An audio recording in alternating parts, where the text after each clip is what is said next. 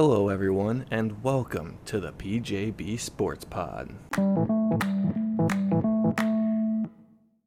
Hello, and welcome to the Spanish Grand Prix preview episode. Just gonna forewarn you, I'm recording this the Thursday before Monaco because I'm gonna be on vacation next week and won't have the ability to record this episode when I leave. So, this preview is being done well ahead of time. It's going to be very short, and that's about all I got for you. So, I will have to throw a storyline in here because some news has broken that I didn't want to wait to mention or discuss until I got back. So I will have to add that. But yes, this is a Spanish Grand Prix preview episode. Go over my predictions, a storyline or two, and go over the track and its history. So we're going to the Circuit de Barcelona Catalunya. This is like one of the tracks that drivers love driving, but the actual racing there for people is not the most exciting thing in the world. Testing is great to watch here because it's got the undulation, long straights, high and low speed corners. It's got everything on this track, just the actual racing product that it gives you is not always the best. Like, my problem with it is uh, the second DRS zone down the main straight goes into not a sharp corner. So even if you have speed and you're alongside someone, you can't just outbrake them simply because it's not like it's hairpin tight corner. But getting onto the actual circuit now, not just my preferences on how racetracks work. This circuit, the Circuit de Barcelona Catalunya, 4.657 kilometers or 2.894 miles in length with 66 laps raced to complete a total distance of 307.236 kilometers or 190.908 miles. The circuit contains 14 turns, 8 to the right and 6 to the left with two DRS zones, one down the main pit, one down the main pit straight, sorry, and one down the back straight, quote unquote, between turns 9 and 10. The track has been changed yet again. Last year they took the wider turn layout for turn 10, and this year they're removing the chicane at the end of the lap, both in an attempt to make the actual racing around the circuit better. The foundation of this track was first laid in 1989 as part of the 1992 Barcelona Olympics development program. The first race was held in 1991 and was won by Nigel Mansell.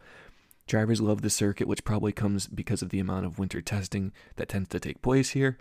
Uh, there's a mix of high and low speed corners, undulation with elevation changes, and a flowing nature that makes the track look like a breeze to drive. Michael Schumacher and Lewis Hamilton are tied for the most wins as drivers with six each, while Ferrari has 12 victories to make them the most successful constructor at the circuit. So, storylines to follow uh, for this weekend's race upgrades aplenty, maybe? Obviously, I'm recording this one so far in advance, I can't speak to what upgrades did or didn't come at Monaco, but I can hit on Ferrari and their development plan because this came out after Imola. After Miami, Fred Vasseur said the team planned on bringing a new rear suspension to the Emilia Romagna Grand Prix and a further upgrade package would come in Spain.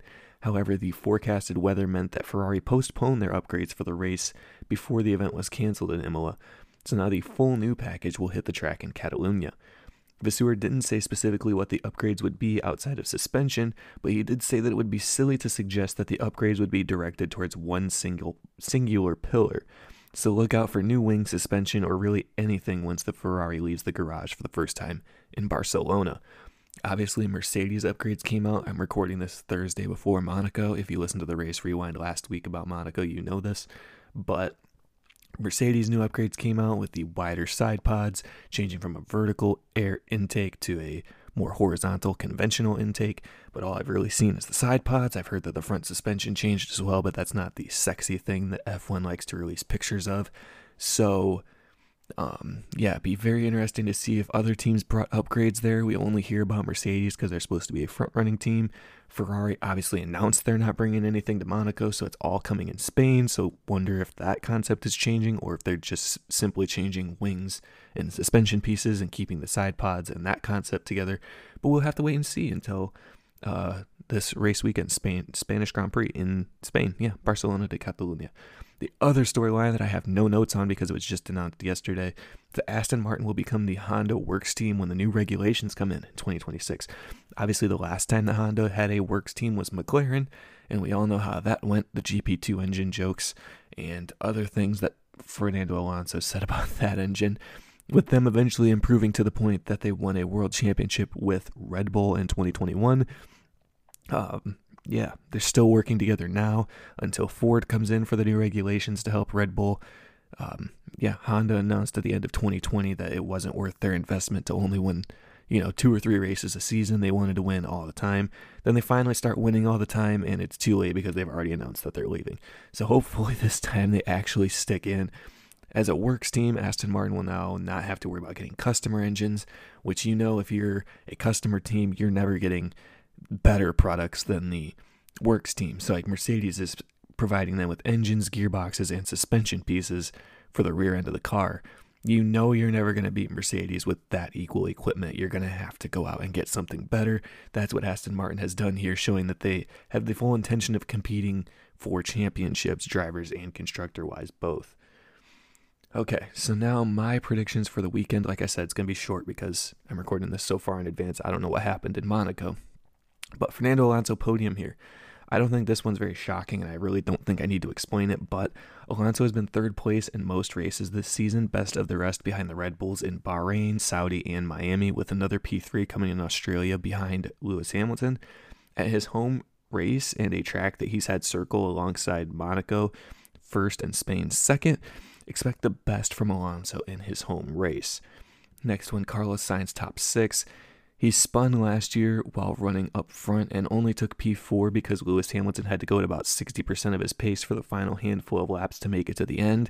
But I expect Sainz to take on the new upgrades and have a new confidence with the improved performance. But I also believe Mercedes and Aston Martin will still be faster while Red Bull is down the road but Sainz should find a way to make it into the top six.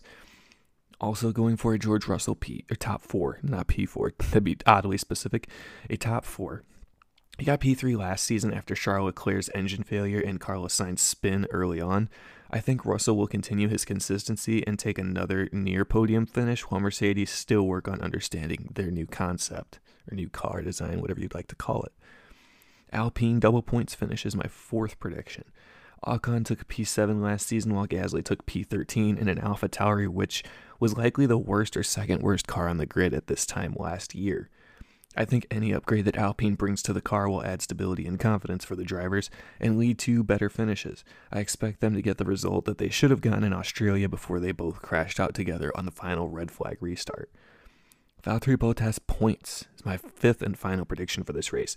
The Alfa Romeo senior driver scored a P6 finish last season, which would have been a P7 likely had Charles Leclerc not suffered a DNF.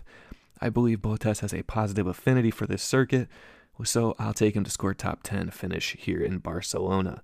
My podium prediction didn't even mention the Red Bulls, and this is why Verstappen Alonso Perez is going to be your podium finish for the Spanish Grand Prix that's all I got for this preview episode. Like I said, going to be shorter because I haven't seen even Monaco yet.